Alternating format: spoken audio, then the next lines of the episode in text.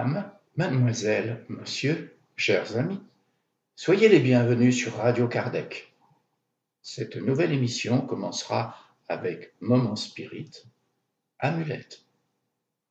Nous vous proposerons ensuite d'écouter un témoignage de NDE avec Jean-Pierre Keflin, enregistré lors du symposium de Végimont en mai 2017.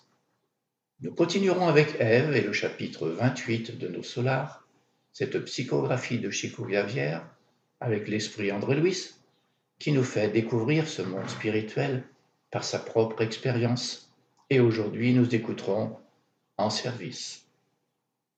Nous vous proposerons ensuite une causerie du Césac avec Régis Verhagen, prière payée, don de guérir.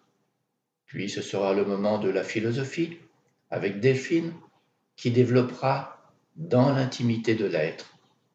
Et nous donnerons la parole à Jean-Pierre pour la partie qui concerne l'étude de l'instinct et l'intelligence.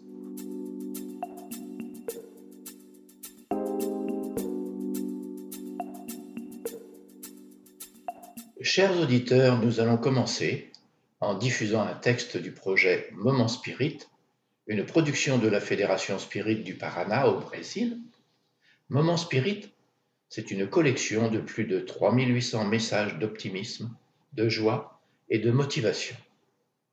Nous avons le plaisir de pouvoir participer à ce projet en enregistrant et en diffusant ce contenu en français.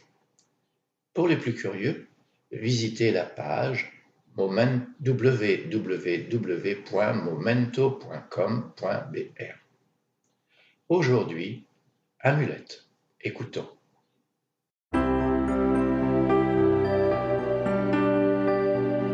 Et maintenant à l'antenne, Moment Spirit, le programme qui amène le spiritisme dans votre demeure.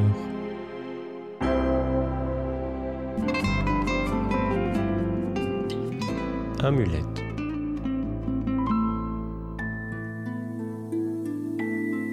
On raconte qu'un certain homme, ambitieux, en écoutant parler sur les guérisons extraordinaires réalisées par les apôtres au nom de Jésus, s'est rapproché d'eux. Pendant un certain temps, il les a accompagnés dans leur pèlerinage. Il a eu la possibilité d'observer comment il leur imposait les mains et comment il guérissait les gens. Il a témoigné le jour où Pierre, en montant au temple pour prier, a guéri un paralytique né en l'embrassant au nom de Jésus. Plus d'une fois, il a vu des personnes étant amenées, dominées par les esprits malheureux, être libérées par les apôtres au nom de Jésus. Il a constaté qu'ils mangeaient des fruits, du pain et du poisson. Rien de spécial. Il a également vu qu'ils n'utilisaient aucune formule pour les guérisons. Cependant, il pensait, ils doivent avoir un secret. Peut-être que, en dessous de leur manteau, ils ont un talisman caché. Le temps s'est écoulé et bien sûr, les apôtres n'ont pas pu s'empêcher d'observer que cet homme était toujours présent et ses prédications en regardant, en observant. En se disant qu'il s'agissait de quelqu'un désireux de devenir un adepte de Jésus, Pierre s'est approché de lui et lui a demandé s'il souhaitait quelque chose de spécial. Peut-être qu'il voulait faire partie du groupe, travailler pour le bien de l'humanité, servir et servir. L'homme invité à parler par la bonté de l'apôtre a demandé Cela fait beaucoup de temps que je vous suis pour une raison très simple. Je souhaite apprendre l'art d'expulser les esprits et guérir les infirmités. À vrai dire, ce que je souhaite, c'est que vous me vendez l'amulette qui réalise ces choses-là. N'importe le prix. Je suis quelqu'un qui possède des avoirs et je peux vous les donner en échange du talisman. L'apôtre a dit qu'il ne possédait rien à part leur foi, et ce qui les soutenait pour les guérisons était l'amour du prochain. Mais l'homme a insisté.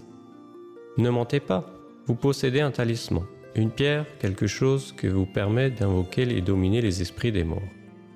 Je souhaite les dominer aussi pour les faire travailler pour moi. Je veux être puissant comme tous les adeptes du Nazaréen. Et comme le vieil apôtre lui a expliqué qu'il n'avait pas d'objet magique, à part leur vertu, leur foi, leur respect à Jésus, leur vénération à Dieu, l'homme ambitieux s'est déçu et s'en est allé. Il est parti en faisant des imprécations et en parlant que ces hommes-là, étant égoïstes et souhaitaient dominer le monde, sans montrer leurs secrets.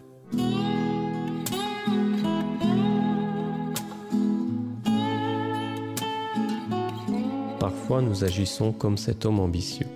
Nous souhaitons les dons spirituels puissent diminuer les fatigues de nos vies, en résolvant nos difficultés. Toutefois, les enseignements de Jésus sont clairs. Digne est le travailleur de son salaire, et à chacun le sera rendu selon ses œuvres. Le prix du chrétien est d'apprendre à être heureux, en conquérant la perfection. Ses richesses sont les valeurs comme l'amitié, le respect, le pardon, l'honneur et le devoir. Sa force est dans la foi qui déplace les montagnes des difficultés et entraîne avec lui plusieurs personnes par ses exemples. Sa sérénité est le résultat d'une compréhension que tout ce qui se passe est juste et que toutes les difficultés et contretemps sont des opportunités de progrès et de rédemption.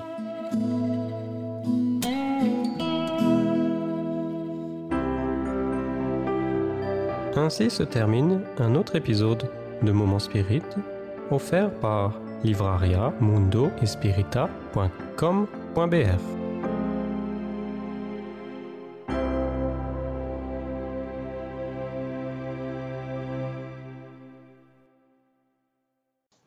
Le 18e symposium, organisé par l'Union Spirit belge pour la francophonie, a eu lieu les samedis 20 mai et dimanche 21 mai 2017 au château de Végimont à Soumaï.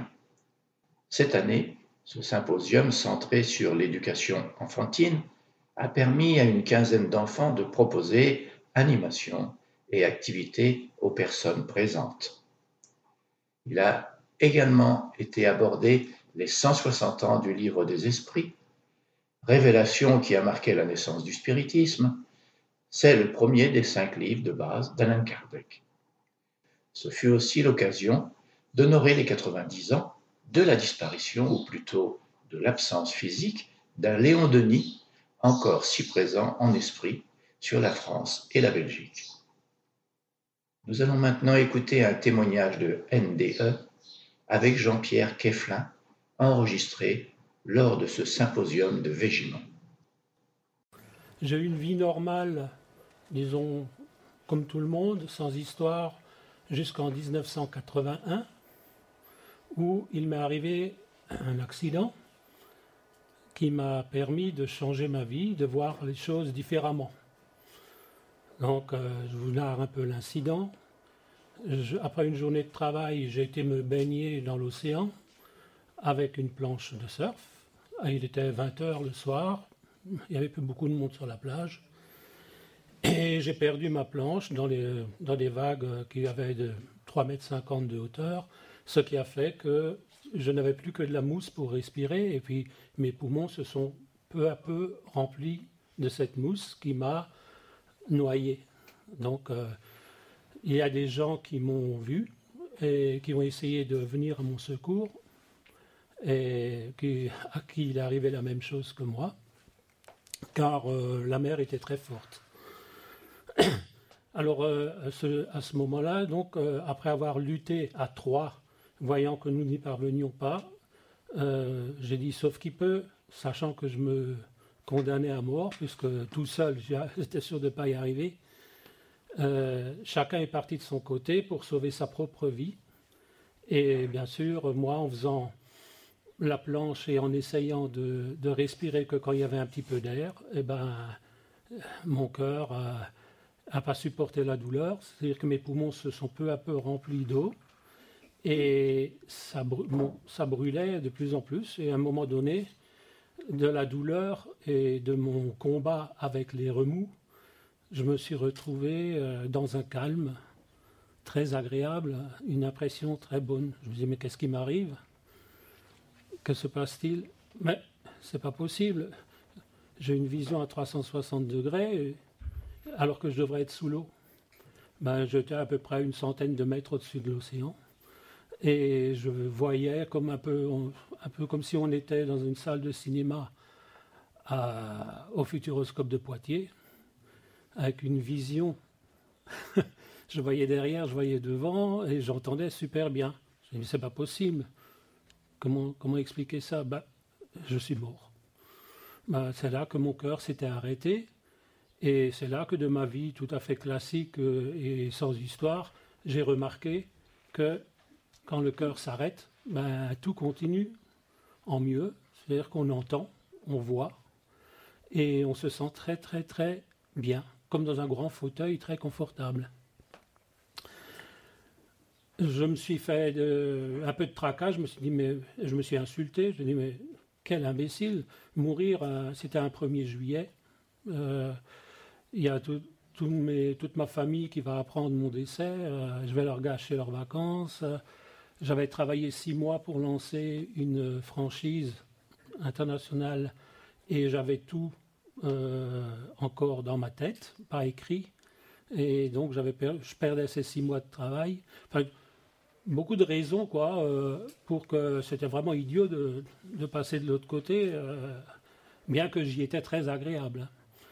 Et simultanément, alors que je m'insultais sur mon manque de sérieux, d'avoir pris la mer avec, ce, avec, ce, cette, tempête, j'avais une impression d'être dans une salle de cinéma et d'avoir déjà vu le film.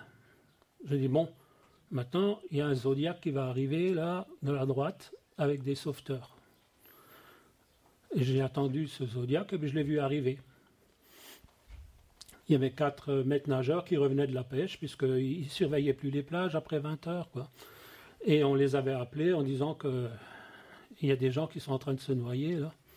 Donc ils sont venus et ils ont, ils ont plongé déjà à deux. Ils ont sorti le gars, un des deux gars qui avait essayé de me, de me venir en aide. Et ils ont commencé à le hisser dans le zodiaque et de lui faire la respiration artificielle. Et euh, il y a les deux autres qui ont plongé pour me chercher moi. Donc euh, je me suis dit, euh, en voyant ça de 100 mètres de hauteur, je vais lever le bras pour les aider à me prendre au fond comme si on pouvait commander son corps. Hein. Mais bon, il faut que je les aide, ils vont me chercher. Et je les ai vus me ressortir euh, de l'eau et me mettre dans le bateau. Et le bateau a, pris la direction de la plage où j'attendais l'hélicoptère, puisque j'ai déjà vu le film. Et j'ai vu arriver l'hélico euh, qui devait amener le médecin qui avait été prévenu qu'il y avait je ne sais pas combien de degrés ils disent de noyade, mais c'est que c'était très avancé en ce qui me concerne. Le, gars qui avait essayé de me sauver, qu'ils avaient repêché, l'autre il s'en était sorti.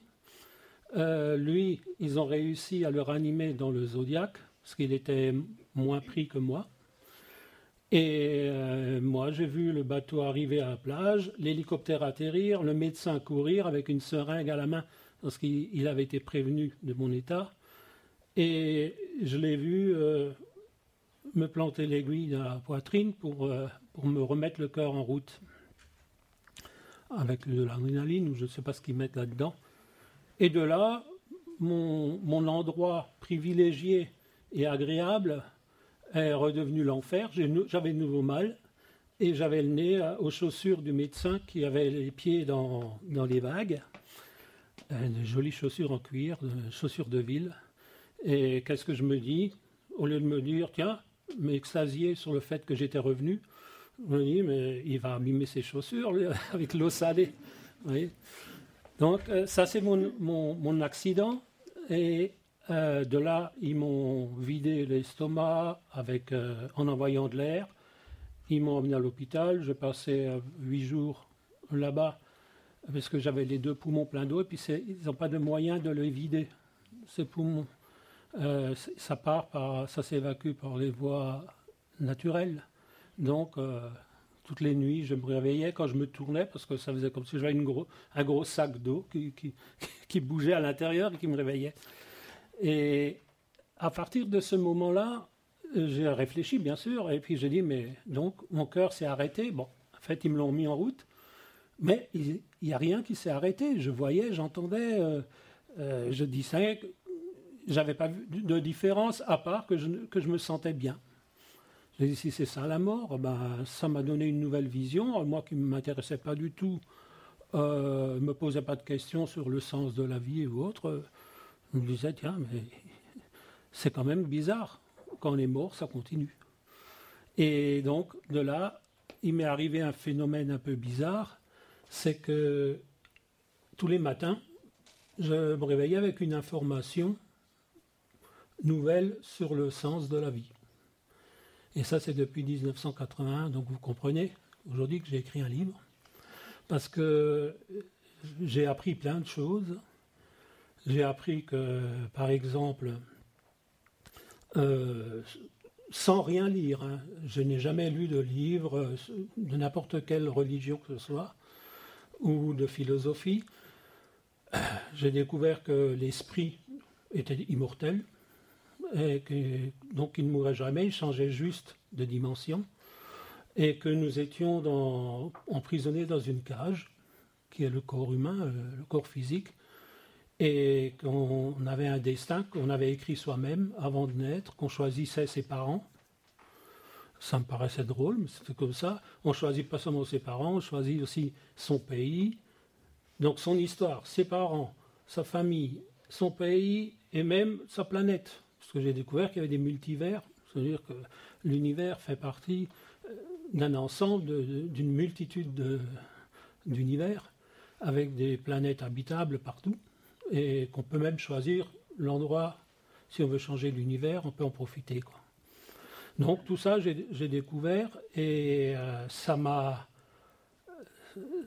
fait changer ma façon de communiquer avec les gens, puisque je voyais les choses d'une façon tout à fait différente. Elle n'est pas limitée à une naissance et une mort, mais je me sentais immortel. Et je dis, bon, c'est formidable, parce que euh, on, accumule de vie en vie des, expériences et des souvenirs. Les souvenirs sont effacés quand on revient, quand on se réincarne, pour ne pas mettre un peu le bordel dans la tête. Mais euh, l'acquis euh, intellectuel, on le conserve. Et donc ça nous permet de progresser. Donc je trouvais que c'était pas mal tout ça. Euh, j'ai donc parlé à ma famille de tout ça, et puis tout le monde me disait son, passage là, ça l'a rendu fou. On, va pas, on va pas le, le contrarier. Hein. Il fait de mal à personne. On va le laisser dire. Et jusqu'à un jour, où ma fille, Sandrine, qui s'est mariée avec un Portugais, ils sont très heureux, ils ont des enfants, tout va bien. Euh, elle me dit, mais dis donc, papa, j'ai rencontré des gens dernièrement et ils parlent comme toi. Ils disent les mêmes choses. J'ai ah bon, ça existe. Moi, je, pas, je pensais aussi que, que j'avais pris un coup sur le carafon. Et, et elle me dit, ce sont des spirites. Je dis, ah bon? Alors, euh, j'ai dit, et puis je peux, je peux rencontrer ces gens où? Elle dit, bah, par exemple, tu vas voir Charles à Tannes. Euh, et c'est là que j'ai connu Charles. Je suis allé à ces réunions et, je me suis tout de suite senti euh, dans une ambiance qu'on n'a pas dans le monde des affaires, que, je connaissais bien, puisque je prenais l'avion à l'époque comme on prend le, sa voiture. et l'ambiance est tout à fait différente. On se sent bien quand on, ressort d'une réunion de, spirit. On est regonflé à bloc. c'est formidable. Et donc, j'ai mis un nom à ma philosophie que je croyais être, unique. Ensuite, euh, vous savez, tous les matins, il y a des choses nouvelles qui arrivent. Donc, euh, il m'était de plus en plus, euh, j'étais de plus en plus persuadé qu'il fallait que je fasse quelque chose que je profite de cette rallonge que j'avais d'être venu et que, que je fasse quelque chose de ma vie autre que de gagner de l'argent comme on m'a appris depuis que j'étais petit ou de, faire des affaires et de faire, de faire prendre des vacances et des choses comme ça, euh, faire quelque chose qu'on peut ramener de l'autre côté. Et la seule chose qu'on peut ramener, c'est de faire quelque chose d'humanitaire, quelque chose, donner de l'amour en fin de compte. C'est la seule, richesse qu'on peut générer et qu'on peut emmener de l'autre côté. En plus de, l'acquis intellectuel qui est quand même fermés dans des petits tiroirs qu'il fallait ouvrir en cas de besoin. Hein, c'est pas systématique euh, comme ça, on ne sait pas tout comme ça, il faut aller le chercher dans ses souvenirs. Mais l'amour, ça nous permet de progresser d'une vie à l'autre et, d'être toujours plus performant, étant donné que c'est l'objectif. Donc, euh, euh, ensuite est venu le phénomène que le suicide était quelque chose d'interdit. Donc je ne l'ai pas lu nulle part, on n'en parlait pas trop aux réunions à l'époque, on parlait pas trop des réunions, euh, aux réunions spirituelles du suicide, parce que ce n'était pas encore un fléau comme c'est aujourd'hui. Euh, je parle d'un fléau parce que euh, ça, c'est quelqu'un qui vient de se prendre. Ça, c'est des gens qui essayent de se tuer. Ça, ce sont les chiffres officiels de l'OMS. Vous voyez déjà, on peut ça en fait des drames hein, depuis que j'ai mis en route. Et ça, vous pouvez le multiplier par 3 ou 4, parce que les chiffres officiels, c'est les gens qui avouent qu'il y a eu suicide. Et il y en a beaucoup qui disent que c'est un accident de voiture, que ce sont des accidents pour faire marcher les assurances ou autres. Donc, euh, c'est un vrai fléau. Il faut faire quelque chose. Euh, personne euh, n'a encore monté une structure vraiment solide pour, pour euh, venir en aide à ces, à ces futures victimes, puisque ce qu'il ressort de, ma connaissance, c'est aussi qu'un suicidé vit un enfer terrible derrière, puisque ça ne s'arrête pas pour lui. C'est-à-dire que quand on coupe un bras ou une jambe à quelqu'un, on l'ampute, il souffre de ce qu'on appelle la douleur fantôme. Mais un suicidé, il a la douleur fantôme de l'ensemble de son corps qu'il n'a plus. Et c'est très douloureux, cette douleur. c'est horrible. Et donc, il faut absolument éviter ça. Ça dure, ça dure longtemps. Euh, donc, euh, je me suis dit, euh, voilà ma mission, il faut que j'empêche aux gens de se suicider. Alors, j'ai donc décidé d'acquérir un grand parc dans un château, un peu comme ici, et d'accueillir les candidats au suicide pour les dissuader de le faire. Seulement, il faut monter une équipe avec des spécialistes, des, médecins, des, psys, euh, tout ce qu'il faut pour éviter les drames dans le château, parce qu'il serait vite fermé par les autorités s'ils venaient ramasser des gens qui se suicident tous les jours. Donc, euh, mon idée n'était pas bonne. Euh, en plus, très onéreuse, hein. il faut des millions. J'ai donc, puisque c'était bien entendu, euh, il n'était pas question de leur demander une à quelqu'un qui veut se suicider, il ne faut pas lui demander des sous. Hein. Bon, euh, j'ai donc décidé euh, de trouver un autre moyen, utiliser Internet, utiliser les réseaux, sociaux et, et peut-être l'aide des autres spirites pour passer l'information aux candidats au suicide. Et je je pense que c'est la formule la plus performante, c'est qu'on démultiplie nos efforts plutôt que de rassembler. Vous avez entendu le nombre, euh, c'est plus d'un million et demi de personnes qui, sont suicidées chaque année. On ne peut pas les rassembler dans un centre, il y a trop de monde. Donc on ne peut pas sauver tout le monde. Mais euh, si on s'y met tous, on peut. Alors il y a les moyens de leur parler euh, pour les dissuader. Et puis il y a aussi mon livre que j'ai écrit. Alors j'ai fait un petit livre parce que les, gens qui sont désespérés, ils n'ont pas envie de lire des gros bouquins. Hein, et pour qu'il soit et pour que mes messages pour les dissuader passent bien, il fallait qu'ils me connaissent. J'ai donc noyé mes, mes conseils dans ma, mon autobiographie. Comme ça, ils savent qui c'est qui leur passe les conseils. Et ils connaissent ma vie, ils savent tout ce que j'ai fait, ils savent que euh, bon, ils me prennent comme il faut qu'ils me prennent, hein, comme je suis, et, l'information passera mieux. J'ai donc fait une préédition, comme vous l'avez dit, j'ai obtenu un prix littéraire, hein, que je ne suis pas très fier de ce que j'ai écrit, parce que je ne suis, pas un écrivain, hein. mais enfin, euh, ça a plu. Euh, et bien maintenant, il faudrait que je le fasse traduire dans toutes les langues, et puis qu'il soit diffusé partout pour euh, essayer de réduire ce, fléau de drame que vous avez entendu. Parce que même ceux qui n'arrivent pas à se tuer, c'est quand même un drame pour la famille. Quelqu'un qui tente de se suicider, ça déstabilise toute la famille aussi. Donc, c'est quand même plus de 15 millions officiels hein, par an qui tentent de se suicider. Donc, il y a du boulot. Et puis, il y a de quoi encore enrichir plus votre vie sur Terre. C'est de passer le message par le biais de mon livre ou simplement par votre parole pour intervenir avant qu'il passe à l'acte. Voilà, je vous ai présenté mon livre et la raison pour laquelle il a été écrit.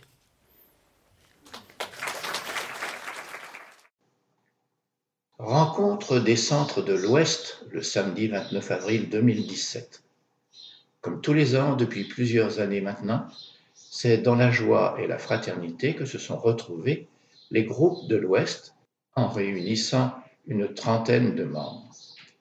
Le Centre Spirit Briochin Alain Kardec de Saint-Brieuc, le Centre Spirit Victor Hugo de Saint-Grégoire, le Centre Spirit Bézéra de Ménézès de Pontchâteau et le Centre d'études spirit vendéen Alain Kardec de Notre-Dame de Riez.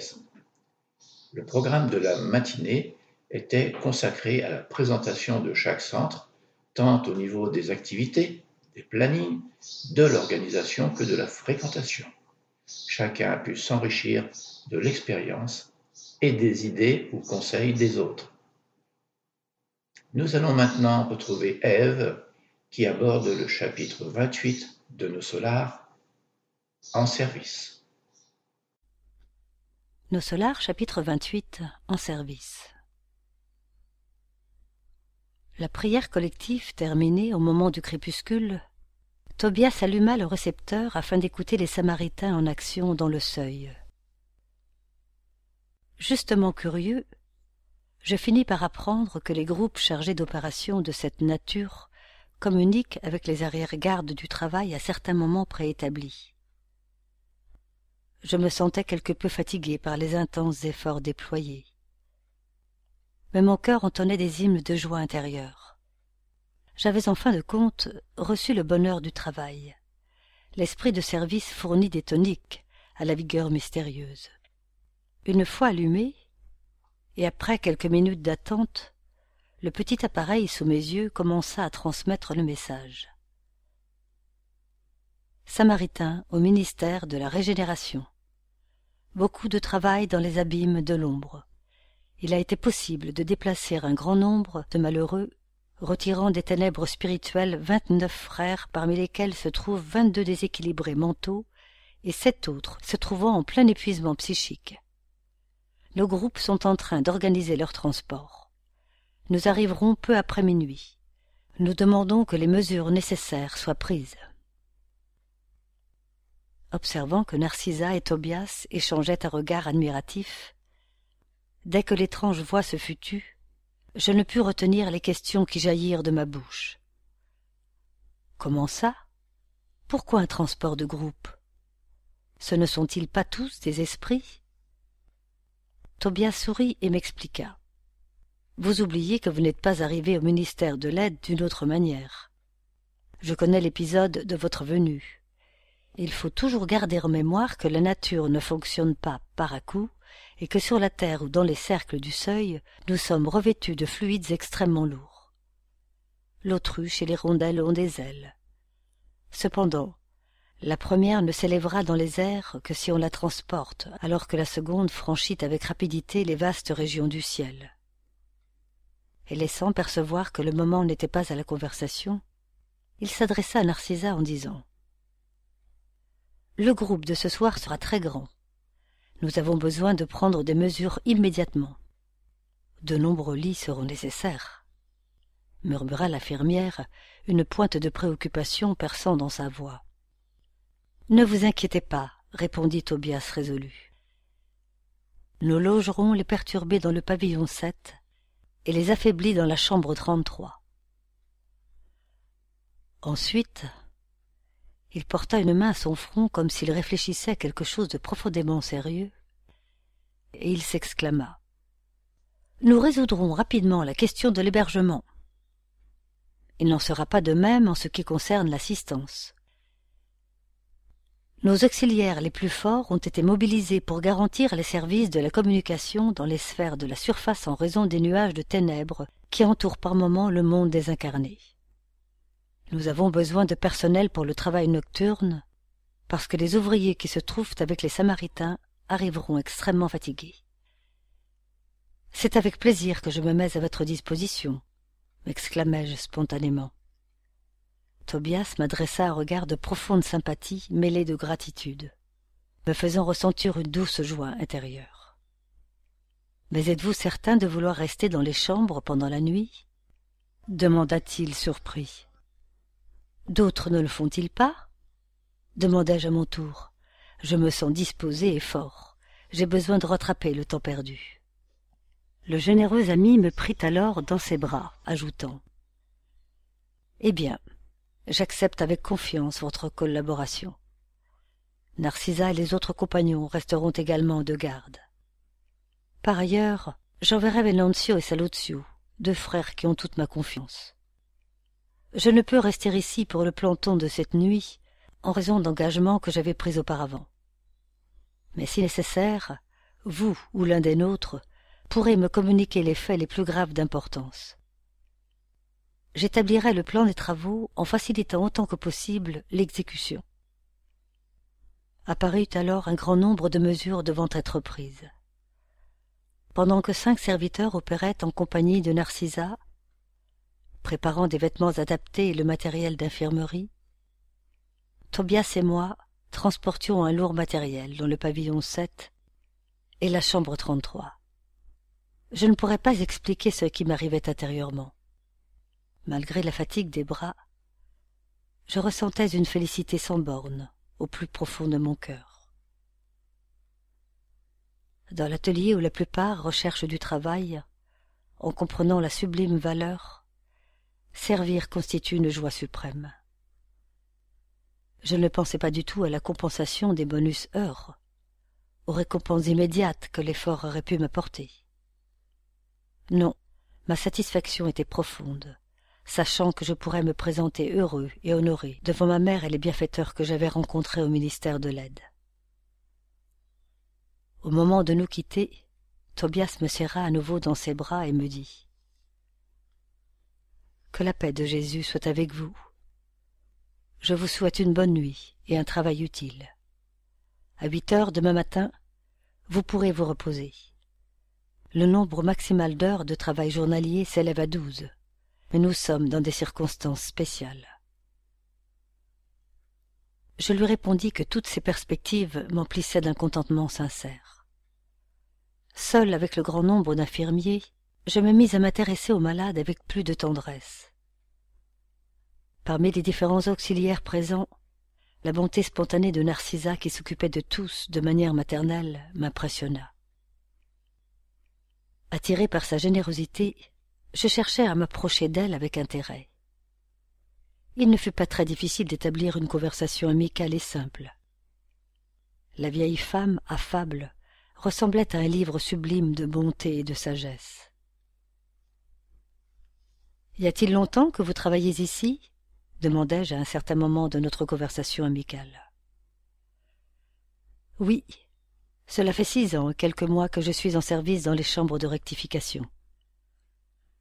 Cependant, il me manque encore trois ans afin de pouvoir réaliser mes désirs. Face à l'interrogation silencieuse de mon regard, Narcissa dit aimablement J'ai besoin d'un appui très sérieux. Que voulez-vous dire par là? demandai-je intéressé. J'ai besoin de rencontrer certains esprits amis, sur terre, pour des travaux d'élévation conjointe. À cause de mes écarts passés, j'ai longtemps demandé, en vain, l'occasion nécessaire à mes fins. Je vivais perturbé, affligé.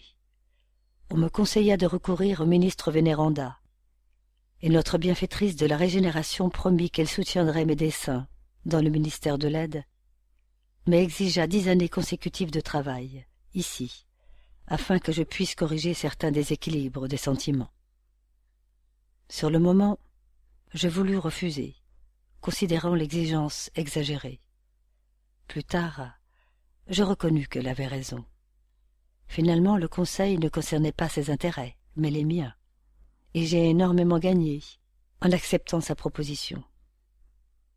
Je me sens plus équilibrée et plus humaine. Et je crois que je vivrai avec dignité spirituelle ma future existence sur la terre. J'allais manifester ma profonde admiration, mais un des malades qui était tout proche cria Narcisa Narcisa Je ne pouvais me permettre de retenir par simple curiosité personnelle cette sœur dévouée, transformée en mère spirituelle des souffrants. Le séminaire de Dunkerque traitant de la médiumnité chez l'enfant, initialement prévu le 4 novembre 2017, est reporté pour des raisons de disponibilité de Claudia Verdine au 17 septembre 2017. Vous trouverez des détails de cette journée dans le prochain trait d'union francophone ou en téléphonant au 06 48 38 63 85. Nous vous proposons maintenant une causerie du Césac avec Régis Verhagen, prière payée, don de guérir.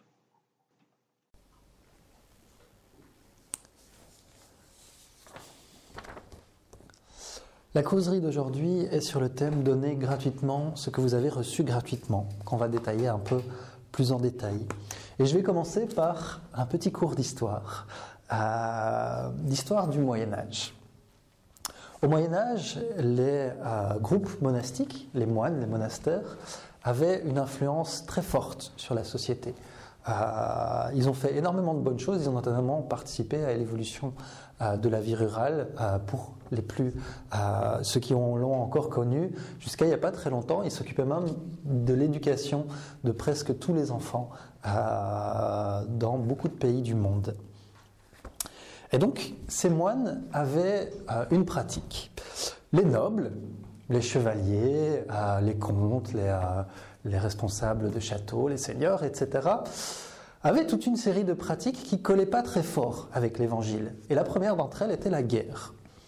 À la guerre, ils tuaient des gens parfois même d'autres chrétiens, ce qui à leurs yeux était euh, encore plus grave, alors que l'Évangile ne fait pas mention du fait que, ah ben tiens, si tu tues des gens d'une certaine religion, c'est plus grave que d'autres. Mais bref. Et donc les nobles se disaient, mince, on va avoir des problèmes. On va avoir des soucis de l'autre côté, ça va pas se passer. Et ils se disaient, mais comment est-ce que on peut s'arranger pour euh, ne pas avoir de soucis euh, une fois qu'on sera décédé? Alors, la logique voudrait, ok, on arrête de tuer des gens. Sauf que non, il ne voulait pas. Donc il se disait, bah tiens, on va demander aux moines, ah, c'est les moines, c'est des esprits très religieux, etc. On va leur demander de faire des prières. Puisque moi, en tant que seigneur, quand je vais faire une confession, le prêtre, il me dit, ah, tu dois faire autant d'Ave Marie, de machin, tout ça. Moi, j'ai pas le temps, je suis un seigneur, il y a des trucs à faire, j'ai des banquets, je dois aller faire la guerre, tout ça. Euh. Donc on va demander aux moines, en plus, ben voilà, un moine, il vaut plus que moi, donc je vais lui demander. Et donc les seigneurs ont commencé à payer les moines pour qu'ils prient. Et donc les moines, ils avaient leur petit carnet, ben voilà, je dois faire 50 euh, prières pour le Seigneur machin, parce qu'il a tué autant de personnes et tout ça. Et le Seigneur payait une bonne somme d'argent pour ses prières et pour après avoir sa petite place au paradis, tout vierge, tout nickel. Et ces moines qui au départ, ils avaient fait un vœu de pauvreté, qu'ils étaient censés vivre assez pauvres, ils ont commencé à avoir de plus en plus d'argent. Ça leur a posé un petit souci moral au départ, et puis ils se sont dit, c'est pas grave. Et ils se sont enrichis très très fort. Ce qui fait qu'à un moment, euh, les moines les plus, euh, les plus nombreux, les bénédictins, il y en a quelques-uns qui se sont dit ah, ça va plus là, le vœu de pauvreté, on n'y est plus là. On est dans des immenses églises avec de l'or partout, euh, on mange royalement, même pendant le carême, etc. Ils avaient trouvé des super recettes pour respecter l'idée qu'il fallait pas de viande ou, des choses comme ça, mais bref. Donc il y en a qui se disent non, non, on veut retourner à la simplicité de notre vie monastique, on va faire un autre groupe de moines. Ils se sont appelés les dominicains. Et les dominicains, ils ont fait la même chose. Au départ, ça allait tout bien, et puis les, nobles, comme eux, ils étaient moins chers, ils ont été chez eux. Et au fur et à mesure, ils se sont enrichis très fort, etc., euh, jusqu'à ce qu'il y ait d'autres ordres monastiques qui se sont créés. Et certains ont résisté, euh, même jusqu'à aujourd'hui. Si je vous parle de ça, c'est parce qu'aujourd'hui, on parle justement de prières payées et que la société de l'époque avait vraiment fait deux erreurs fondamentales. Déjà, les nobles, une fois qu'ils décédaient, ils devaient être bien surpris de voir ben, tous les gens qu'ils avaient tués, qui étaient là, pas très contents, euh, et de voir que ça ne les empêchait pas de récolter les conséquences de leurs actes. La première erreur, c'est de croire qu'une prière est capable de racheter nos actes, est capable de racheter les actions mauvaises qu'on a faites. Il n'y a qu'une seule manière de racheter le mal qu'on a fait, c'est par le bien. Et tout le mal qu'on a fait dans toutes nos incarnations, on va le racheter un jour ou l'autre, simplement par le bien que l'on fait. Pour chaque centime qu'on aura volé, de toutes les manières de, vol, euh, que ce soit par l'arnaque, le, vol comme ça, ou le, fait de prendre de l'argent public, etc., euh, le fait de ne, euh, de ne, pas travailler à son travail, de recevoir un salaire et d'être là. toutes ces formes-là, on va devoir, d'une manière ou d'une autre, le rembourser. Et ce sera, ben voilà, si on a pris du travail, ben on va donner du travail gratuitement. si on a pris des moyens financiers à quelqu'un, d'une manière ou d'une autre, on va lui rendre dans une autre vie ou même dans celle-ci, on peut déjà ranger les choses dans celle-ci. Donc la première chose, la prière en elle-même ne rachète pas nos fautes. Et la deuxième erreur, c'est croire que la prière, dite comme ça, a une valeur, que le fait de répéter 200 Ave Marie vaut quelque chose. La prière, je prends l'exemple d'Ave Marie, parce que euh, souvent, est une prière très très belle. Elle peut avoir une valeur si elle est dite avec le cœur, mais dite comme ça, Ave Marie, pleine de grâce, machin, je ne connais pas la suite. Euh, non, pas vraiment. Et tout ça, c'est bien beau, mais on se dit, ok, le Moyen Âge, c'est très joli, mais on vit plus au Moyen Âge. Euh, aujourd'hui, qu'est-ce qui nous reste de ça, de ces passages de l'Évangile qui parlent des prières payées et du don de guérir? En fait, ça part d'une parole de Jésus qui dit à ses disciples, allez, allez guérir les gens. Justement, utilisez ce don que vous avez euh, de guérison, tous ces miracles, ce qu'on appelait à l'époque des miracles, qui sont finalement, encore aujourd'hui, ça peut paraître euh, étonnant, mais ce sont des faits naturels, des faits qui seront bientôt admis par les sciences, qui commencent à l'être peu à peu. Euh, et donc rien de miraculeux là-dedans. Jésus leur a dit, allez faire ça. Vraiment, allez-y. Mais ne vous faites pas payer. Donnez gratuitement ce que vous avez reçu gratuitement. Et si aujourd'hui, ben, les, moines n'ont plus autant d'importance, on en croise plus tellement, euh, on en croise beaucoup moins dans les rues, mais on a encore ces aspects-là. On a encore des gens qui utilisent les énergies spirituelles pour guérir. On a encore des gens qui euh, font des travaux de désobsession, ce qu'ils appelaient à l'époque chasser des démons, qui sont simplement euh, des relations un peu malsaines qui se sont créées entre un ou plusieurs désincarnés et euh, une personne incarnée. Et nous avons des gens qui permettent, comme on le voyait dans le message, de communiquer d'une manière ou d'une autre avec les désincarnés. Et parmi les gens qui font ça, il y a ceux qui se font payer, parfois vraiment de manière abusive, un peu comme nos moines du Moyen Âge, et il y a ceux qui font ça de manière bénévole. Comment fonctionne la spiritualité? La première chose à retenir, c'est que de l'autre côté, il n'y a pas d'or. L'or, les billets, les numéros sur des comptes en banque, c'est des choses de notre monde matériel. Une fois qu'on décède, cet argent il est redistribué d'une manière ou d'une autre selon euh, les lois en vigueur dans le pays. Donc les esprits non supérieurs n'ont aucun intérêt à engranger de l'or, puisqu'ils n'en ont ni besoin ni utilité. Et de l'autre côté, les esprits fonctionnent en syntonie. Selon l'affinité qu'ils ont avec une personne, avec ses buts, avec euh, ce qu'elle fait, avec le type d'action et de pensée qu'elle a, selon cette affinité, ils vont se rapprocher. On fait la même chose entre amis ici sur Terre. Quand on a des gens qui ont les mêmes loisirs, la même façon de parler, les mêmes euh, des choses là, on se rapproche naturellement. Nos meilleurs amis, c'est finalement ceux avec qui on peut parler sans même ouvrir la bouche, parce qu'on se comprend par syntonie, par affinité. Et les esprits, c'est la même chose. Et donc, quand on a des gens comme ça, qui font ces choses-là. Travail de désobsession, euh, guérison par la transmission d'énergie et médiumnité. Ils vont se rapprocher de ceux qui ont les mêmes intérêts qu'eux. Si c'est une personne qui demande de l'argent, les esprits qui vont se rapprocher, c'est ceux qui ont le même type d'intérêt qui ont encore, depuis leur existence sur Terre, bah, l'idée de ah, il faut gagner, ah, il faut, etc. Et on imagine très vite que ces esprits-là, ce ne sont pas les esprits les plus élevés, ceux qui peuvent vraiment transmettre ces énergies les plus supérieures, ces conseils et ces orientations euh, les plus adéquates, etc. Donc, le médium, selon son type d'activité, selon la manière dont il le pratique, va attirer à lui des esprits qui correspondent à ce type d'activité. Et donc pour attirer les meilleurs esprits, un médium va avoir besoin d'un travail, son travail classique, et faire son activité médiumnique à côté de manière bénévole. Simplement pour pouvoir attirer des esprits qui viennent pour aider, simplement, gratuitement, pour donner de ce temps. Et donc c'est important pour nous, puisqu'on n'est peut-être pas tous médiums, et encore moins des médiums qui sont faits payer, de réfléchir à ne pas faire vivre ces gens. Et ce qui est difficile, on va le voir après, c'est que parfois ces gens nous proposent une facilité. C'est-à-dire, ah oui, tu vas rencontrer l'amour, tu vas faire ci, tu vas faire ça. L'important de ne pas faire vivre ces gens, c'est une manière de les aider. Pourquoi? Parce que eux, ils vendent quelque chose qu'ils n'ont pas payé. Ils reçoivent gratuitement les énergies du ciel et ils commercent quelque chose qui ne vient pas d'eux. En plus, ils sont incapables de garantir le résultat de leur action. Quand on connaît le fonctionnement de la médiumnité, on sait que c'est très difficile d'avoir l'identité exacte d'un esprit. Il peut dire je m'appelle Napoléon. comment est-ce qu'on sait si c'est Napoléon ou si c'est pas Napoléon? Euh, C'est très très compliqué. On peut, et encore c'est pas quelque chose de facile, ressentir l'énergie qu'il dégage ressentir si c'est un esprit plutôt bon ou plutôt mauvais. Et même comme ça, beaucoup de médiums expérimentés se trompent encore. Donc on ne sait pas garantir quel est l'esprit qui va arriver, et encore moins le résultat.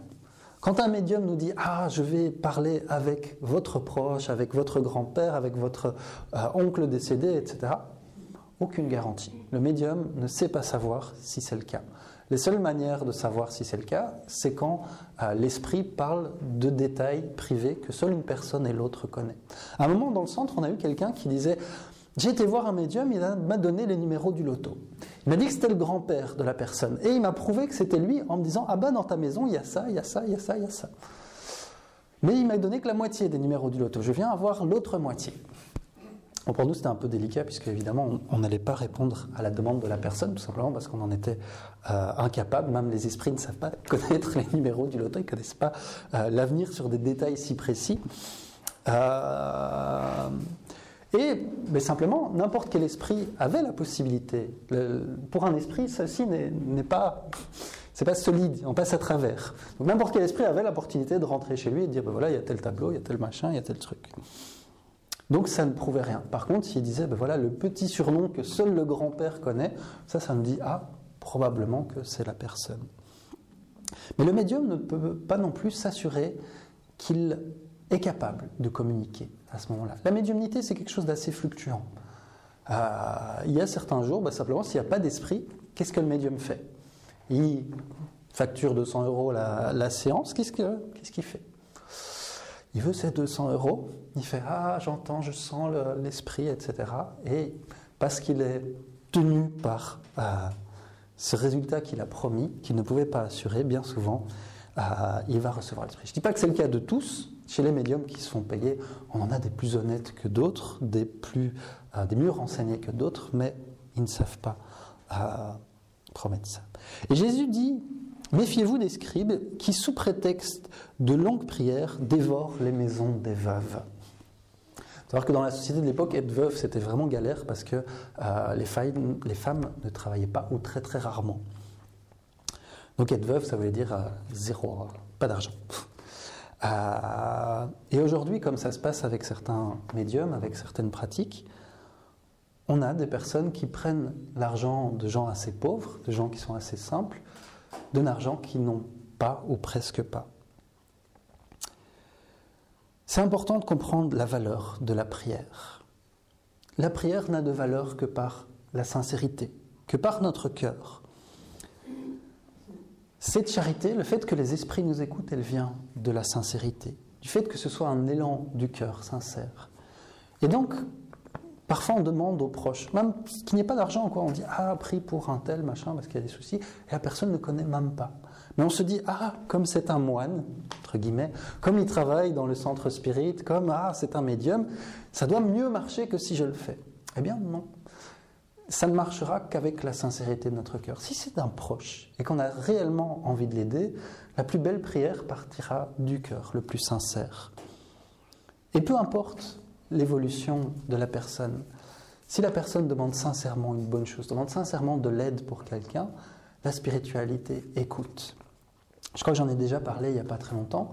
De l'autre côté, il y a des millions d'esprits dont le travail, dont la responsabilité est de s'occuper des prières. Euh, c'est un domaine d'activité très grand de l'autre côté, d'esprits qui simplement, ben voilà, ils reçoivent les prières et se disent, ok, qu'est-ce qu'on peut offrir en retour? Qu'est-ce qu'on peut donner en sachant que ben voilà, quand on demande le loto, euh, on ne le reçoit pas parce que ça nous ferait plus de mal que de bien. Deuxième élément, c'est la longueur de la prière. Je me souviens, euh, dans un des cours qu'on a, on propose chaque fois aux gens s'ils veulent faire la prière de clôture ou de début, et il y avait un des participants qui était très timide. Et un jour, il a vraiment pris son courage à deux mains et il a dit Oui, je vais faire la prière. On dit Ok, pas de souci. Au moment de la prière, on a entendu un très long silence. Et ce monsieur, qui, vraiment, euh, c'était quelque chose de pas facile pour lui, n'a su dire que merci. Et on a vraiment senti que le merci, ça, ça venait du cœur. Quoi. Eh bien ça, c'est une prière magnifique.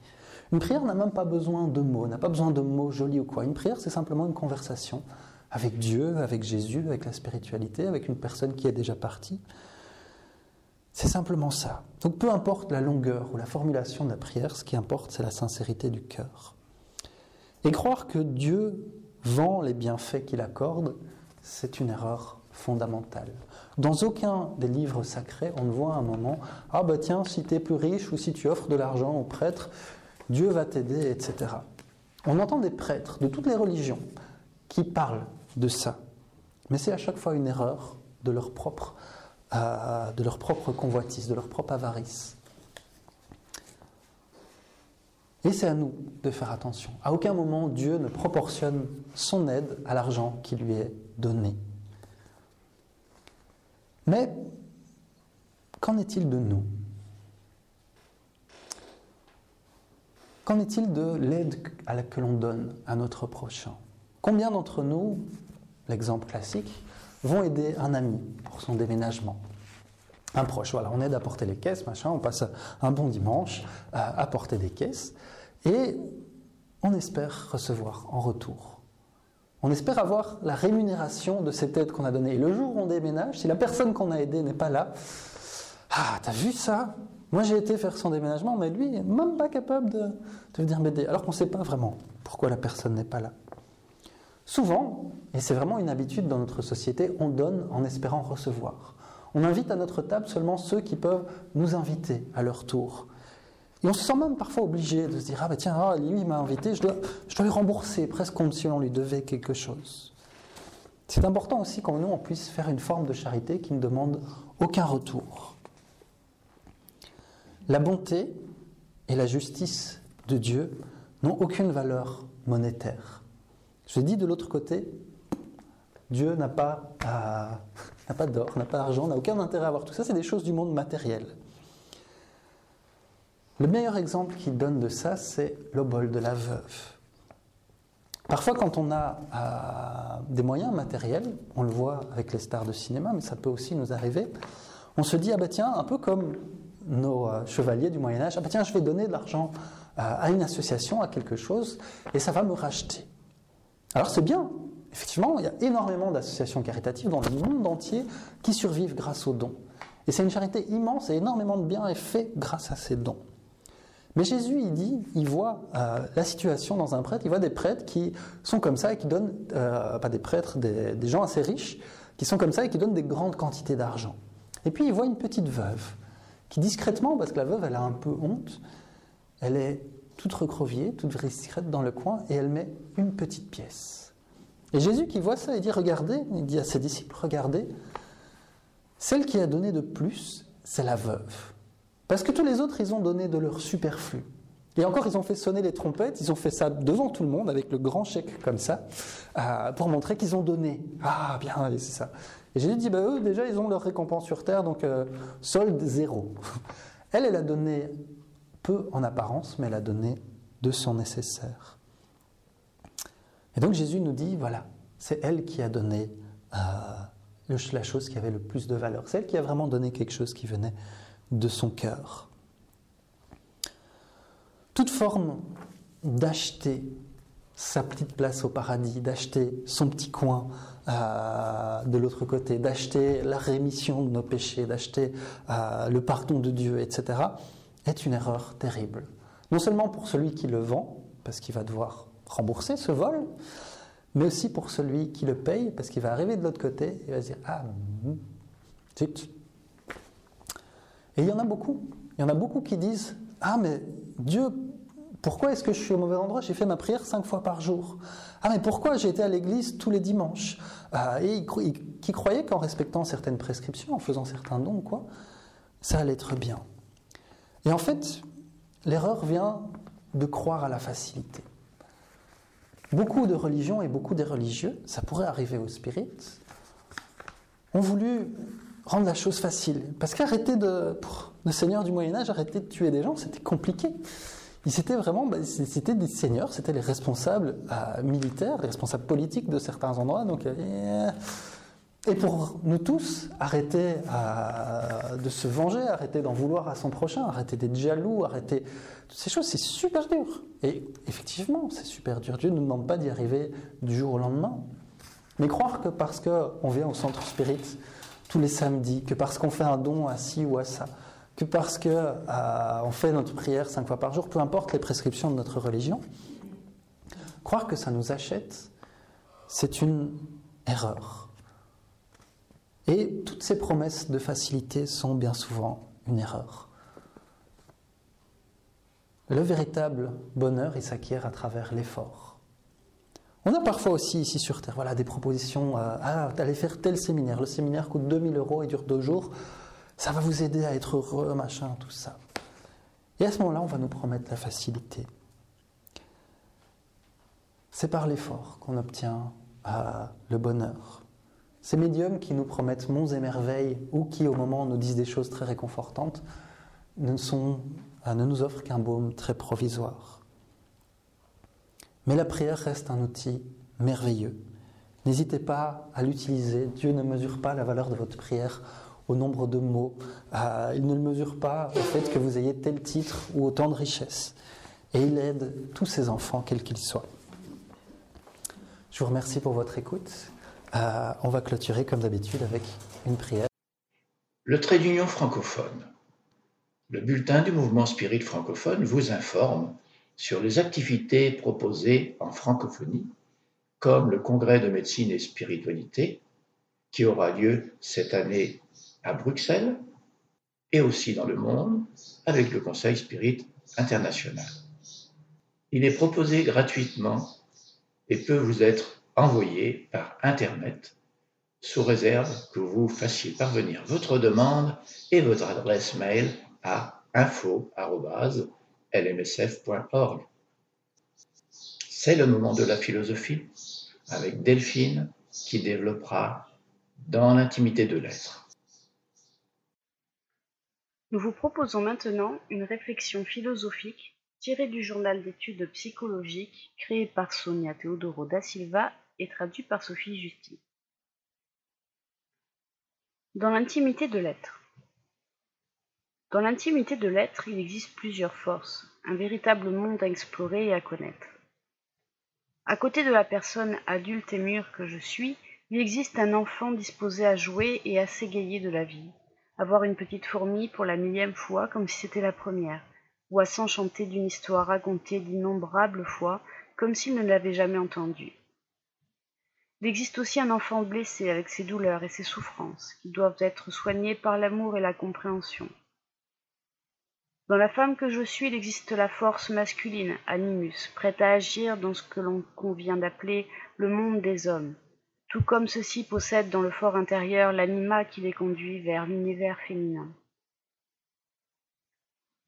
Auprès de mes convictions et de mes certitudes, il y a des doutes et des énigmes que la lumière de la raison ne parvient pas encore à éclairer et que le sentiment et l'intuition n'ont pas encore complètement atteint. Au-delà de la petite partie que je vois, la conscience, il existe une plus grande partie que je méconnais qui doit être fouillée et illuminée. Dans la profondeur de mon être, il existe une semence de ce que je suis dont je dois prendre soin pour qu'elle germe, fleurisse et donne des fruits. Derrière les masques et les émotions désordonnées, il existe un sentiment profond qui doit être révélé, l'amour. Quand nous arriverons à la vivre pleinement, nous aurons découvert le divin qui habite dans l'intimité de l'être. Signé Iris Sinotti, thérapeute jungienne. Régénération de l'être et du monde. Pour que la planète se transforme en un monde heureux, il faut d'abord que ses habitants se régénèrent. L'humanité traverse un moment grave. La satisfaction des désirs et la recherche effrénée du plaisir à tout prix nous rendent très intolérants et impatients parce que la plupart d'entre nous n'avons pas encore compris le sens réel de l'existence humaine. L'objectif de l'incarnation, selon les enseignements de la philosophie spirite, est de nous améliorer en tant que personnes dans le cadre du processus inexorable de l'évolution spirituelle auquel nous sommes soumis. Dans cette marche progressive et ininterrompue, notre destin est le bonheur complet et véritable. Pour cela, néanmoins, il nous faut de nombreuses expériences. Beaucoup de siècles se sont écoulés depuis le début de ce parcours, et aujourd'hui c'est difficile à croire, mais nous sommes encore plus proches du départ que de l'arrivée. En tant qu'esprit récalcitrant, notre douleur n'est pas une punition, mais le résultat de nos choix.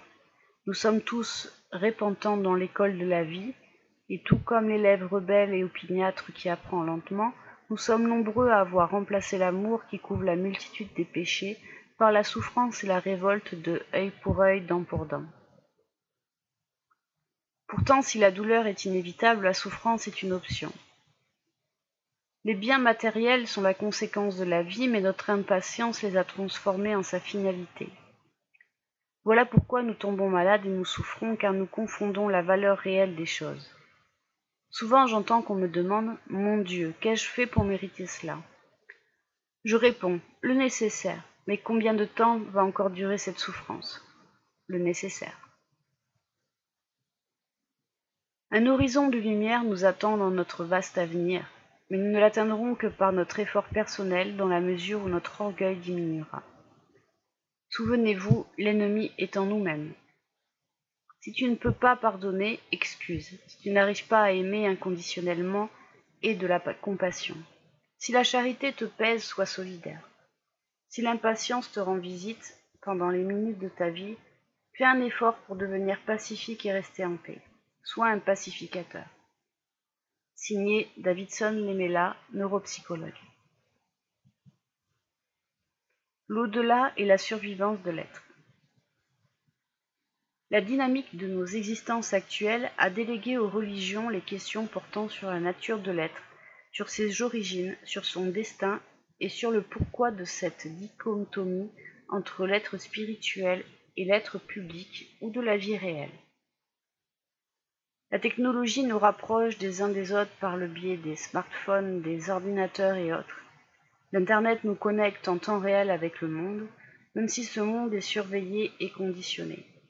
Pourtant, la méconnaissance des questions qui touchent à la mort et à la continuité de la vie dans d'autres dimensions n'a jamais été si grande. Dans les pays développés, dont les universités développent le savoir, rares sont les chaires d'études sur la survivance de l'esprit, que l'on appelle péjorativement fantômes ou que l'on traite principalement au cinéma et dans les séries télévisées, comme un être diabolique qui terrorise les vivants, nous menant à des processus pathologiques et autodestructeurs. Il existe un cas pionnier à l'université de Duke aux États-Unis où le paranormal est un sujet sérieux. Au Brésil, des études sur les expériences de mort imminente sont menées par des chercheurs de l'Université fédérale de Juiz de Fora dans l'état de Minas Gerais. Toujours aux États-Unis, le docteur Raymond Moody Jr. fait des recherches sur les possibles relations entre les morts et leurs parents en vie. Son travail a démontré à partir d'études effectuées sur les oracles dans la Grèce antique, où les communications étaient constantes et réelles, que les contacts entre les deux mondes ont toujours fait partie de notre civilisation. Sans aucun doute, le spiritisme, en se dépouillant du mystique et du mythique, nous montre un autre panorama de la vie après la mort. Nous continuons d'exister et d'avoir une consistance dans le sens où toutes les archives de nos expériences sont enregistrées dans notre inconscient. Nous continuons à tracer les routes de nos destins, nous continuons d'exercer le libre arbitre avec de plus en plus de liberté à mesure que nous devenons directement responsables de notre vie. Et le plus grand exemple que nous avons qu'elle se poursuit après la mort est encore et toujours Jésus dépouillé de la mythologie, créé tout autour de lui, qu'il a transformé tout au long des siècles un mélange de héros grecs et de prophètes juifs. C'est lui qui revient dans sa plénitude pour démontrer que la mort n'existe pas, qu'elle n'est rien d'autre qu'une invention de l'homme, un produit du vide existentiel qui habite ce plan moral de l'existence, à travers la vision spirite qui n'est pas religieuse dans le sens ritualiste, liturgique ou théologique, mais qui libère, fait prendre conscience et révèle. Dans son œuvre, Léon Denis, le consolidateur du spiritisme en France après le décès d'Alan Kardec, fait des remarques très actuelles. Dans un petit livre par la taille mais très grand par son contenu et qui porte le titre de notre article, il présente un ensemble de preuves qui viennent conforter l'opinion de celui qui fait des recherches sur la soi-disant vie après la mort. Nous terminons notre réflexion sur ces mots en laissant planer une question. Les relations entre les hommes s'amélioreraient-elles si elles s'identifiaient comme des êtres immortels? N'est-ce pas un touchant spectacle que de voir des foules nombreuses s'acheminer vers les cimetières? À tous ceux qui se sont posé cette question, je dirais L'au-delà est simplement ce que nos sens n'atteignent pas. Signé Sonia Teodoro da Silva, rédactrice.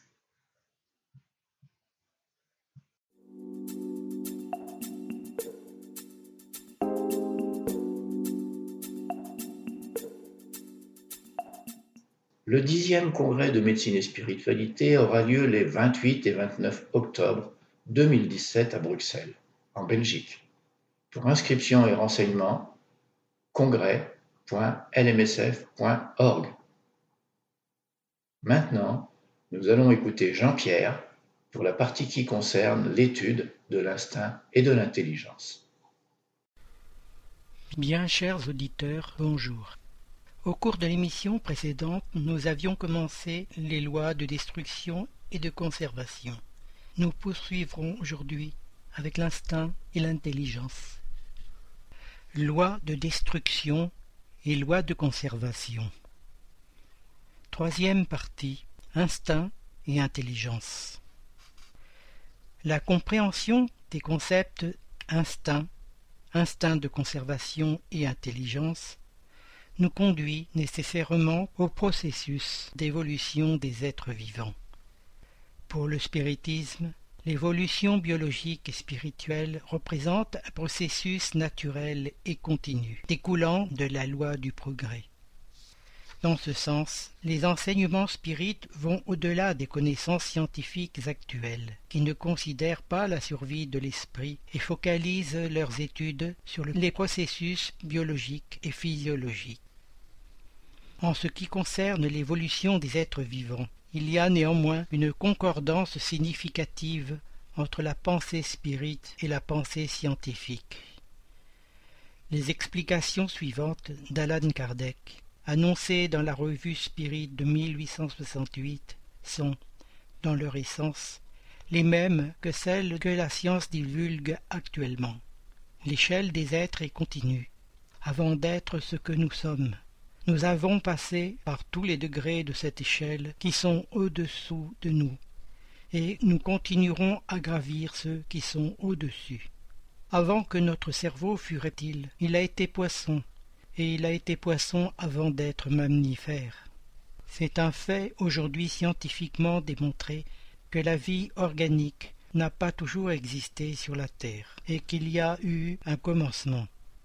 La géologie permet d'en suivre le développement graduel. Les premiers êtres du règne végétal et du règne animal qui ont paru ont donc dû se former sans procréation et appartenir aux classes inférieures, ainsi que le constatent les observations géologiques. À mesure que les éléments dispersés se sont réunis, les premières combinaisons ont formé des corps exclusivement inorganiques, c'est-à-dire les pierres, les eaux, les, les minéraux de toutes sortes. lorsque ces mêmes éléments ont été modifiés par l'action du fluide vital, qui n'est pas le principe intelligent, ils ont formé des corps doués de vitalité, d'une organisation constante et régulière, chacun dans son espèce. Or, de même que la cristallisation de la matière brute n'a lieu que lorsqu'une cause accidentelle ne vient s'opposer à l'arrangement symétrique des molécules, les corps organisés se forment dès que les circonstances favorables de température, d'humidité, de repos ou de mouvement et une sorte de fermentation permettent aux molécules de matière, vivifiées par le fluide vital, de se réunir. Sur ce point, il faut souligner que la science n'accepte pas l'idée du fluide vital sous la forme enseignée par le spiritisme. Il y a aussi d'autres concordances entre le spiritisme et la science, particulièrement en ce qui concerne la biodiversité des êtres vivants sur la planète. Alan Kardec nous élucide ainsi. Les êtres non procréés forment donc le premier échelon des êtres organiques. Quant aux espèces qui se propagent par procréation, une opinion qui n'est pas nouvelle et que les premiers types de chaque espèce sont le produit d'une modification de l'espèce immédiatement inférieure. Ainsi s'est établie une chaîne non interrompue, depuis la mousse et le lichen jusqu'au chêne, et depuis le zoophyte, le ver de terre et le ciron jusqu'à l'homme. Sans doute, entre le ver de terre et l'homme, si l'on ne considère que les deux points extrêmes, il y a une différence qui semble un abîme mais lorsqu'on approche tous les anneaux intermédiaires, on trouve une filiation sans solution de continuité. En résumé, c'est ainsi que, à un moment précis du chemin évolutif, apparurent l'instinct de conservation et l'intelligence chez les êtres vivants de la planète. C'est à ce carrefour évolutif que nous percevons les grandes divergences actuelles entre la science, qui considère l'évolution comme un processus de la nature exclusivement biologique ou physique, et le spiritisme qui enseigne que l'évolution se produit dans les deux plans de la vie, spirituel et physique, résultant de l'action du principe intelligent. Dans un effort de synthèse, l'esprit André-Louise nous présente un panorama général de l'évolution, expliquant comment et quand l'instinct et l'intelligence apparurent le principe intelligent s'est éloigné du lit océanique, a atteint la surface des eaux protectrices. Il s'est dirigé vers la boue des berges, s'est débattu dans le bourbier, est parvenu à la terre ferme. Il a essayé dans la forêt un grand nombre d'apparences. Il s'est levé du sol, a contemplé les cieux et, après de longs millénaires pendant lesquels il a appris à procréer, à s'alimenter, à choisir, à se souvenir et à sentir, il a conquis l'intelligence. Il a voyagé de la simple impulsion vers l'irritabilité, de l'irritabilité vers la sensation, de la sensation vers l'instinct, de l'instinct vers la raison. Dans ce difficile pèlerinage, d'innombrables millénaires se sont écoulés au-dessus de nous. Premièrement, l'instinct. La doctrine spirite nous enseigne que l'instinct est la force occulte qui sollicite les êtres organiques à des actes spontanés et involontaires en vue de leur conservation. Dans les actes instinctifs, il n'y a ni réflexion, ni combinaison, ni préméditation.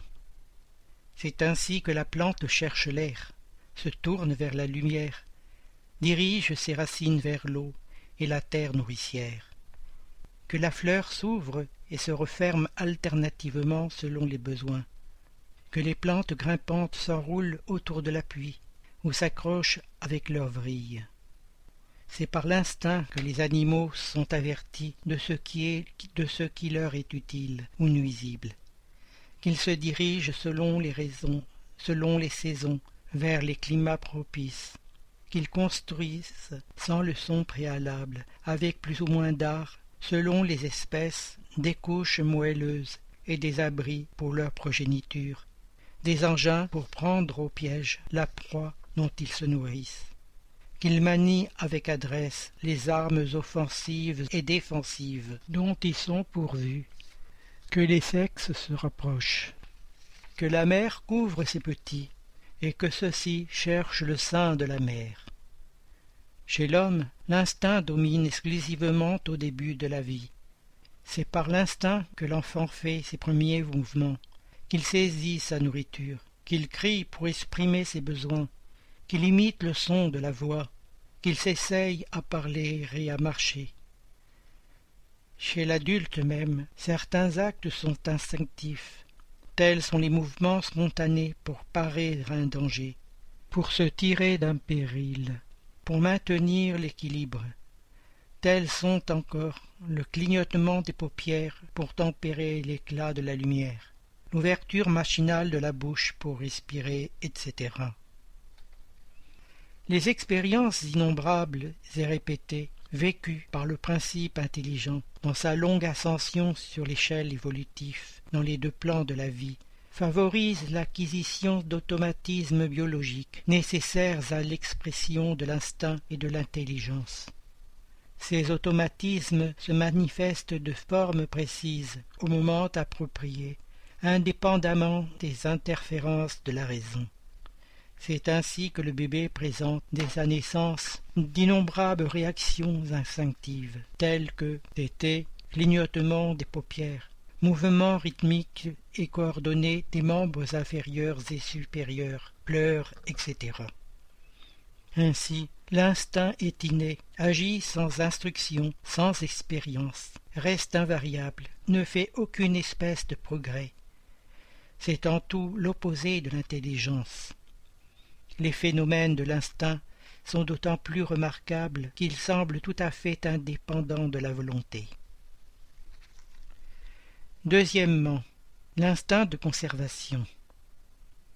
L'instinct de conservation est une loi de la nature et concerne la survie et la perpétuation des espèces. Il est donné à tous les êtres vivants, quel que soit le degré de leur intelligence. Chez les uns, il est purement machinal, et chez d'autres, il est raisonné. L'instinct de conservation existe chez les animaux et chez les humains, parce que tous doivent concourir au vu de la Providence. C'est pour cela que Dieu leur a donné le besoin de vivre. Et puis la vie est nécessaire au perfectionnement des êtres. Ils le sentent instinctivement, sans s'en rendre compte on trouve les manifestations primitives de l'instinct de conservation chez les animaux comme chez l'homme, en particulier dans ses premières incarnations. C'est de cette forme que Dieu garantit la survie et la perpétuation des espèces. Dans les phases primaires, l'instinct de conservation présente une caractéristique particulière, la crainte de la mort. La peur de la mort est si marquante chez les animaux et chez l'homme peu spiritualisé que devant une menace imminente de perte de la vie, ils réagissent avec agressivité, voire avec férocité, cherchant à défendre leur existence. Chez l'homme, l'appréhension de la mort tient donc à l'insuffisance des notions sur la vie future, mais elle dénote le besoin de vivre et la crainte que la destruction du corps ne soit la fin de tout. Elle est ainsi provoquée par le secret désir de la survivance de l'âme, encore voilée par l'incertitude. L'appréhension s'affaiblit à mesure que la certitude se forme. Elle disparaît quand la certitude est complète. Voilà le côté providentiel de la question. Il était sage de ne pas éblouir l'homme, dont la raison n'était pas encore assez forte pour supporter la perspective trop positive et trop séduisante d'un avenir qui lui eût fait négliger le présent nécessaire à son avancement matériel et intellectuel. Une autre caractéristique importante de l'instinct de conservation concerne la satisfaction des nécessités physiologiques dans les êtres inférieurs de la création, dans ceux où le sens moral n'existe pas, où l'intelligence n'a pas encore remplacé l'instinct. La lutte ne saurait avoir pour mobile que la satisfaction d'un besoin matériel. Or, un des besoins matériels les plus impérieux est celui de la nourriture.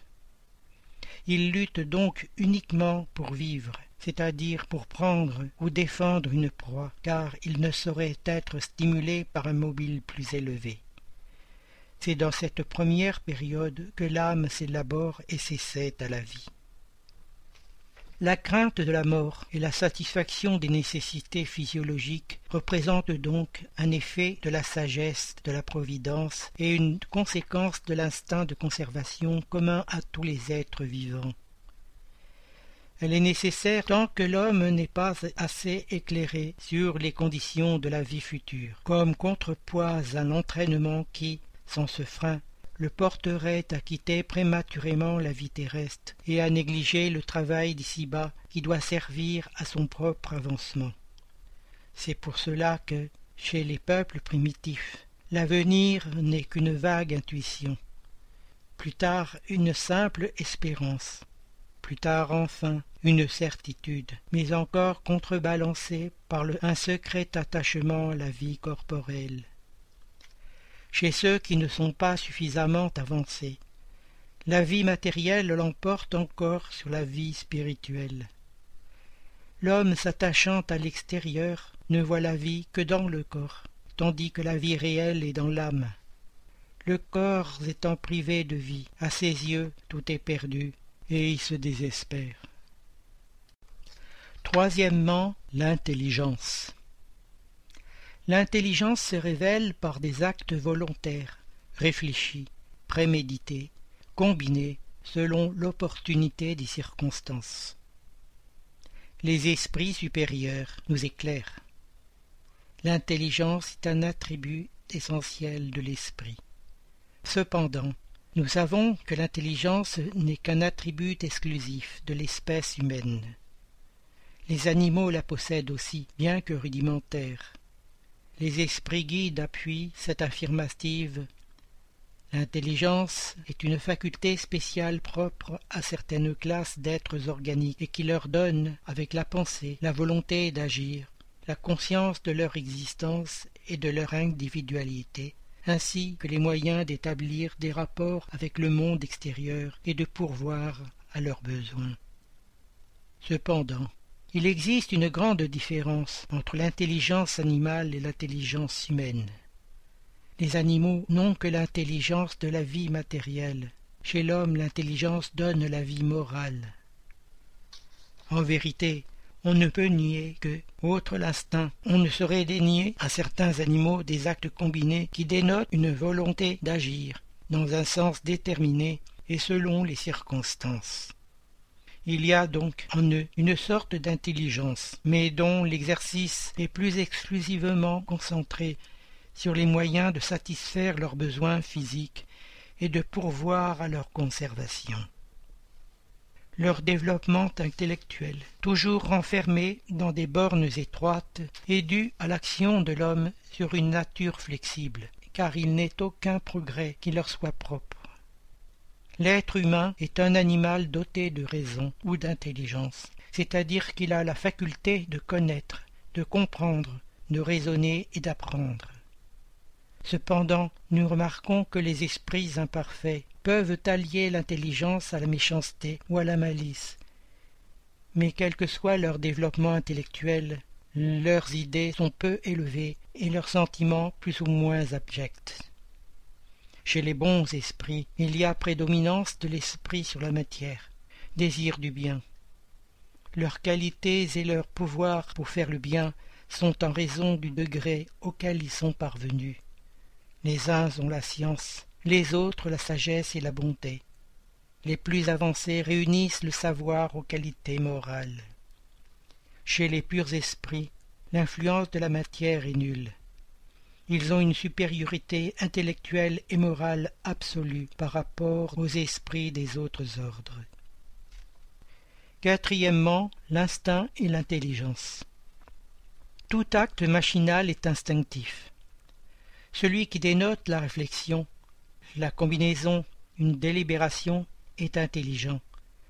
L'un est libre, l'autre ne l'est pas. L'instinct est un guide sûr, qui ne trompe jamais. L'intelligence, par cela seule qu'elle est libre, est parfois sujette à erreur. Si l'acte instinctif n'a pas le caractère de l'acte intelligent, il révèle néanmoins une cause intelligente essentiellement prévoyante. L'intelligence et l'instinct se montrent souvent simultanément dans le même acte. Dans la marche, par exemple, le mouvement des jambes est instinctif. L'homme met un pied devant l'autre machinalement, sans y songer. Mais lorsqu'il veut accélérer ou ralentir sa marche, lever le pied ou détourner pour éviter un obstacle, il y a calcul, combinaison. Il agit de propos délibérés. L'impulsion involontaire du mouvement est l'acte instinctif. La direction calculée du mouvement est l'acte intelligent. L'animal carnassier est poussé par l'instinct à se nourrir de chair. Mais les précautions qu'il prend et varient selon les circonstances pour saisir sa proie, sa prévoyance des éventualités sont des actes de l'intelligence. L'instinct est un guide sûr, toujours bon, à un temps donné, il peut devenir inutile, mais jamais nuisible. Il s'affaiblit par la prédominance de l'intelligence. Les passions, dans les premiers âges de l'âme, ont cela de commun avec l'instinct, que les êtres y sont sollicités par une force également inconsciente. En résumé, nous pouvons affirmer que les sentiments sont les instincts élevés à la hauteur du progrès accompli. À son point de départ, l'homme n'a que des instincts. Plus avancé et corrompu, il n'a que des sensations. Mais instruit et purifié, il a des sentiments. L'instinct et l'intelligence se transforment peu à peu en connaissance et en responsabilité, et cette rénovation donne à l'être des instruments de manifestation plus avancés. Ainsi, une intelligence profonde représente une grande quantité de lutte planétaire. En atteignant ce niveau, si l'homme garde en lui une expression identique de progrès spirituel par le sentiment, il sera alors apte à s'élever à de nouvelles sphères de l'infini vers la conquête de sa perfection. Merci Jean-Pierre. Chers auditeurs, l'émission se termine. Nous demandons au Centre Spirit francophone de bien vouloir nous faire parvenir les informations que nous pouvons relayer, activités, dates, conférences, etc., par mail à l'adresse radio.lmsf.org. C'est avec plaisir que nous en informerons les auditeurs. Vous pouvez aussi aller sur les différents sites du mouvement spirit francophone et y trouver des informations et renseignements grâce aux liens qui existent sur le site www.lmsf.org. Chers auditeurs, nous sommes heureux d'avoir passé quelques instants ensemble et nous vous disons à bientôt sur Radio Kardec.